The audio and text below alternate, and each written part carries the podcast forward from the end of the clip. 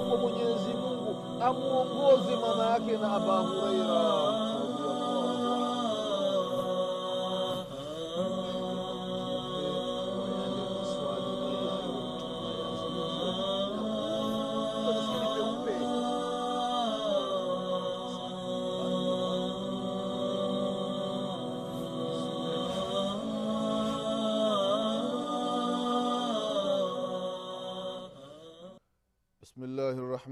الرحيم. الحمد لله رب العالمين والصلاة والسلام على رسول الله محمد بن عبد الله صلى الله عليه وعلى آله وأصحابه ومن تبعهم بإحسان إلى يوم الدين أما بعد. إخواني في الله أوصيكم ونفسي بتقوى الله فقد فاز المتقون.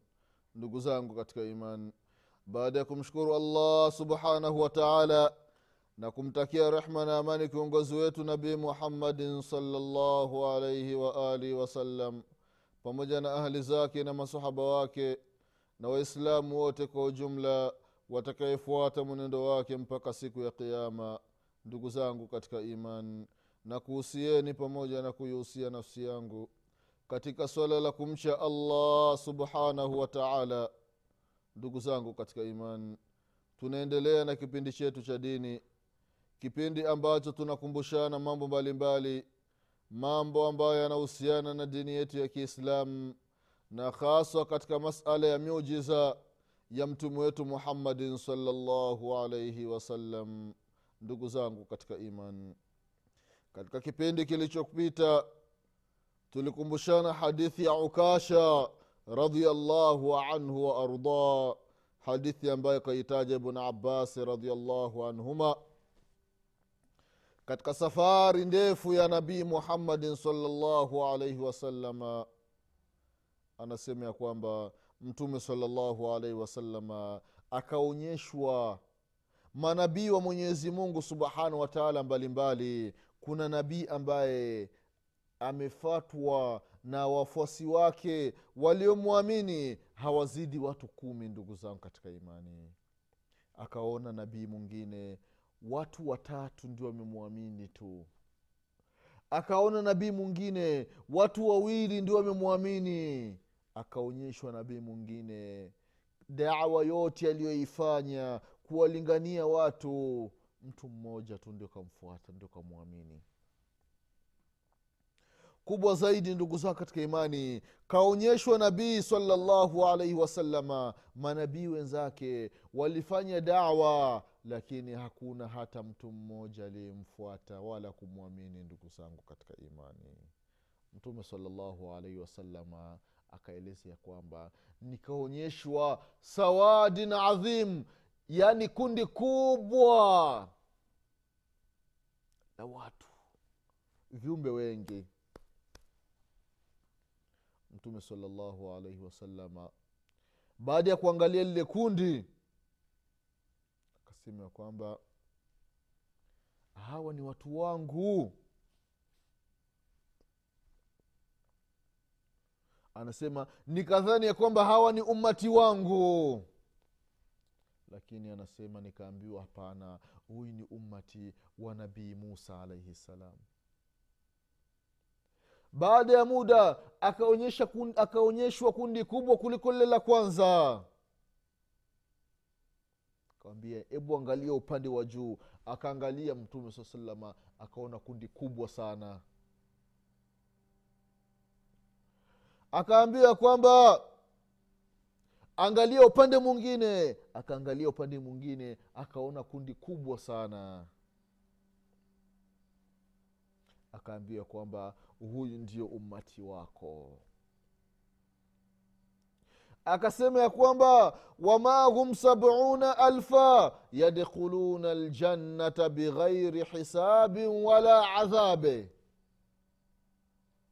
Ummati wako kuna watu sabina alfa watu elfu sabini wataingia katika pepo ya mwenyezi mungu subhanahu wa taala bila kuwafanyia hisabu wala kupata adhabu ya mwenyezi mungu subhanahu wa taala ndugu zangu katika imani. Angalia muujiza wa mtume salallahu alaihi wasallam katika umati wake wanapatikana watu elfu sabini ambao hao baada ya kufufuliwa tu kutoka katika makaburi yao wanaingia katika pepo ya mwenyezi mungu subhanahu wa taala bila kuwafanyia hesabu na wala hata adhabu ya mwenyezi mungu subhanahu wa taala hawatopata ndugu zangu katika imani.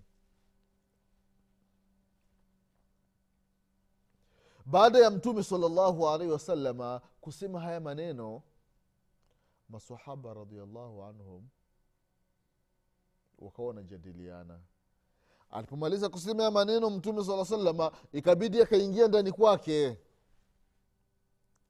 sasa masahaba wanabaki wanajadiliana kuhusiana na haya maneno aliyoyasema nabii muhammadin salllahu alaihi wasalama hao watu elfu sabini.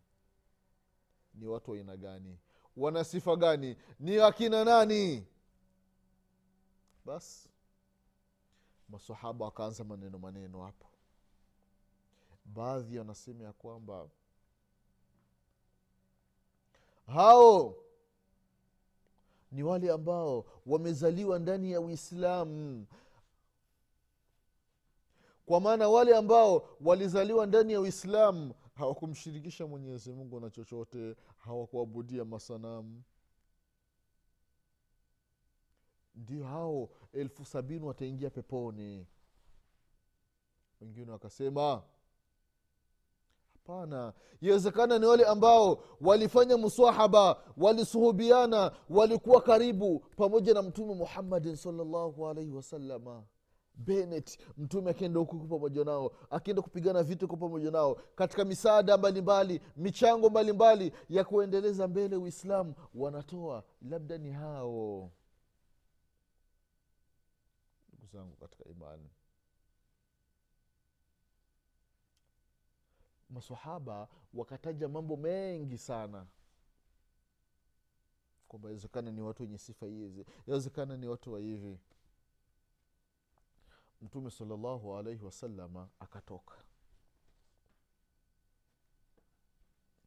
Alipotoka akawaambia mbona mnazozana mnazozana na kitu gani? Mbona maneno amekuwa ni mengi? Huyu anasema hivi huyu anasema hivi kuna nini? Kulikoni basi faakhbaruhu masahaba radiallahu anhum wakamwambia mtume salllahu alehi wasalama sababu ya kuzozana kwao. Ndugu zangu katika imani. Mtume sala llah salam akawasikiliza. Halafu akawaambia hao watu hao ndugu zangu katika imani mtume anatoa siri sasa. Hao elfu sabini ambao wataingia katika pepo ya mwenyezi mungu subhanahu wa taala bila kufanyiwa hesabu na wala bila kupata adhabu. Sifa zao anazitaja mtume muhammadin salllahu alaihi wasallam sasa ndugu yangu mwislamu ujiangalie hizi sifa ambazo anazitaja mtume salllahu alaihi wasalama unazo? Akasema ya kwamba hum ladhina la yarqun wala yastarqun wala yatatayarun waala rabbihim yatawakkalun. Wenye sifa aina nne. Sifa aina nne ndugu zangu katika imani anaanza kutaja moja moja. Hum ladhina la yarqun miongoni mwa sifa za hao watakaoingia katika hiyo pepo mwenyezi mungu subhanahu wa taala. Ni watu ambao wanapoumwa basi wenyewe hawatumii dawa. Hii ni miongoni mwa sifa za hao watu ndugu zangu katika imani. Wanapoumwa hawatumii dawa hili ni jambo la kwanza. Jambo la pili wanapokuwa na matatizo labda kuumwa hawawambii watu watafutie waganga. Mi nasumbuliwa na kichwa bana nitafutie kidonge cha kichwa niletee. Chukua pesa bana nenda wapi swaidalia au kwenye famasi ununulie dawa. Hawafanyi hivyo ndugu zangu katika imani. Vile vile wala wenyewe hawafanyi tiara. Tashaum. Zamani ndugu zangu katika imani ilikuwa mtu akitaka kusafiri anaweza akamchukua kama ndege mfano. Huyu ndege anamshika. Baada ya kumshika mwanadamu ameshapanga safari alafu ule ndege anamrusha. Ndege akiruka upande wa kulia. Huyu mwenye kusafiri anajua kwamba hii safari itakuwa ni ya kheri anasafiri. Lakini ndege akiruka upande wa kushoto kwake anajua hapana hii safari si nzuri mtu anaacha kusafiri anaacha kusafiri. Sasa mtume salallahu alaihi wasallam akasema ya kwamba hao watu elfu sabini hawana hizo sifa. Anapotaka kusafiri basi anamtegemea mwenyezi mungu subhanahu wataala katika safari yake. Hangoji kutumia ndege kwanza eti ndege ikiruka upande wa kulia safari inakuwa ni nzuri. Ndege ikiruka upande wa kushoto safari inakuwa ni mbaya. Hizi zilikuwa ni itikadi za zamani itikadi potovu ndugu zangu katika imani. Hasa mtume akasema hawana hiyo sifa. Sifa ya nne waala rabbihim yatawakalun wanamtegemea mwenyezi mungu subhanahu wataala katika kila jambo.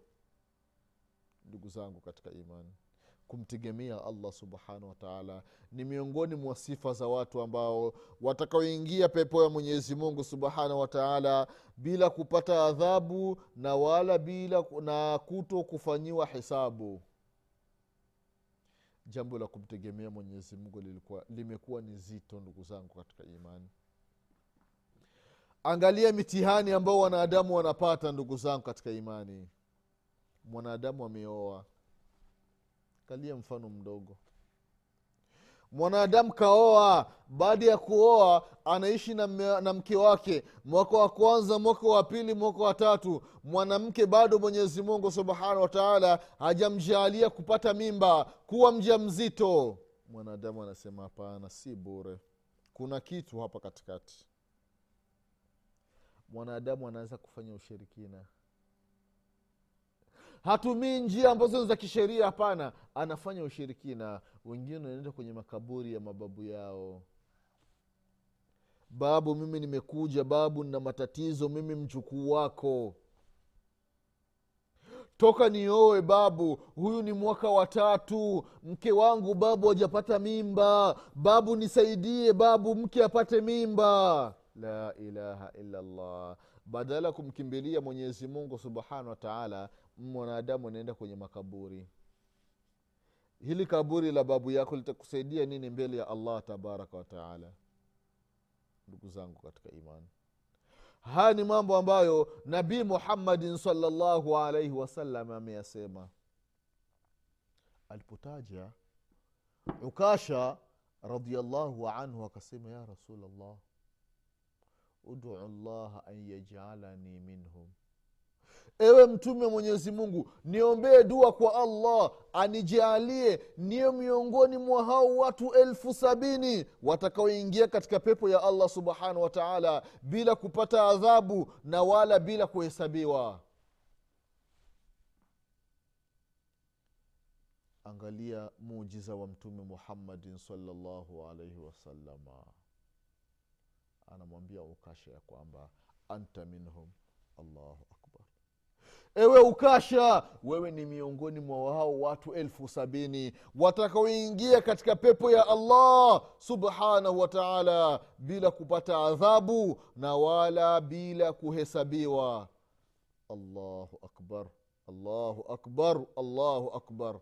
Angalia nema aliyoipata sahaba wa mtume muhammadin salllahu alaihi wasalama ukasha ibnu mihsan radiallahu anhu waardah baada ya ukasha radiallahu anhu kusema haya maneno akatokea bwana mwingine akasema ya rasulllah udu llah an yajalani minhum. Niombee na mimi dua kwa mwenyezi mungu anijaalie ni miongoni mwa hao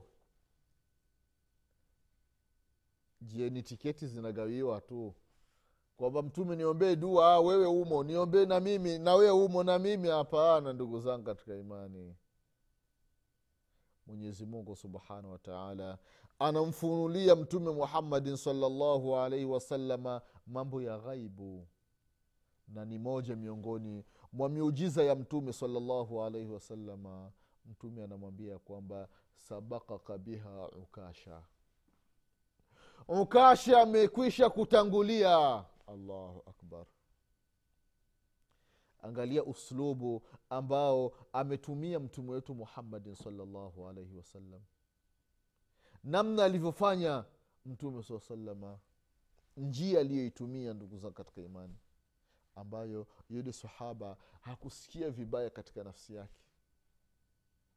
Kwamba hapana ukasha ameisha kutangulia kisha kutangulia ukasha. Kwa huyu anaposikia maneno ah, kwamba ndugu yangu ameshanitangulia kwa hiyo siwezi nikafikia kule. Lakini kama nkasema ah, wewe haumo wewe wewe haufai kabisa mtu angejisikia vibaya.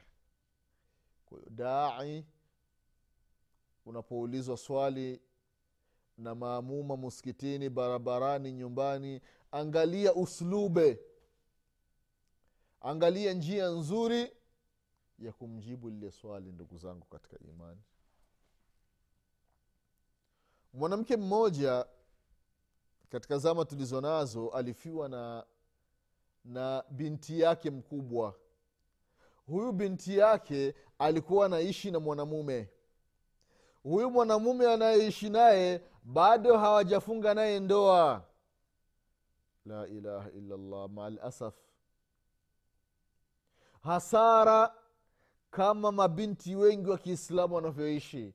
Ima waislamu kwa waislamu wanaishi katika njia ya vimada hawajaoana. Baya zaidi waislamu mabinti ya waislamu wanaishi pamoja na makafiri ndugu zangu katika iman. Inna lillahi wa inna ilaihi rajiun.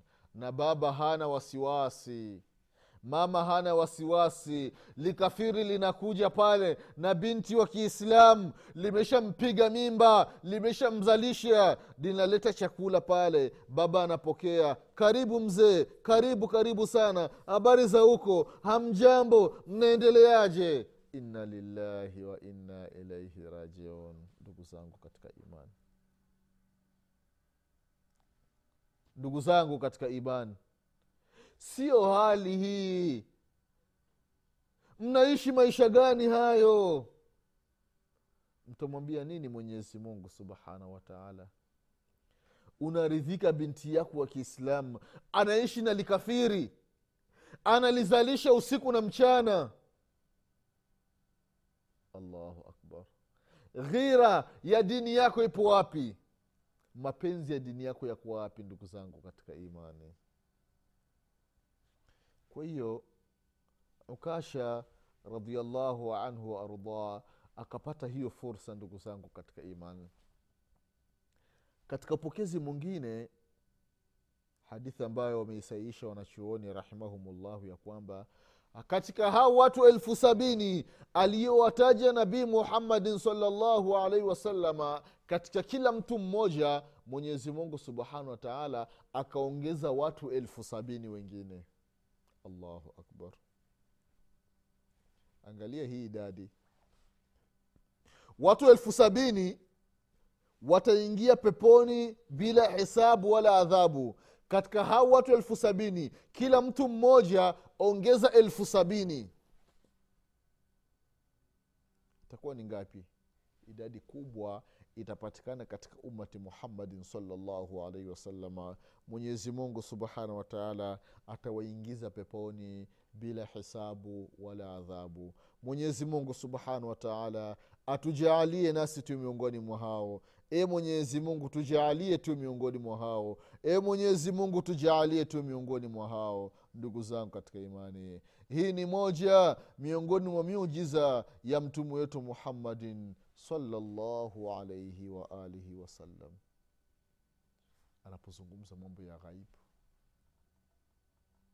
Anapompa nafasi ukasha ibnu mihsan radiallahu anhu waardah kwamba ni miongoni mwa hao watu ndugu zangu katika imani.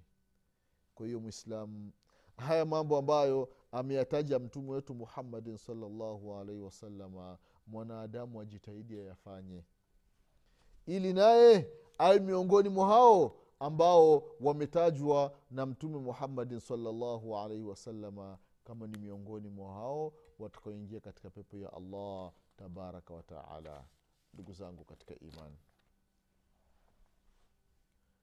katika miujiza ya mtume wetu muhammadin salllahu alaihi wasalama ni kwamba miujiza ni mingi sana sana ndugu zangu katika imani katika miujiza aliyoacha anaisema salllahu alaihi wasalama ikatokea baada yake. Au zama zake au mingine itakuja kutokea mpaka kusimama kiama vile vile alivyosema mtume salllahu alaihi wasalama hakuna tofauti hata kidogo.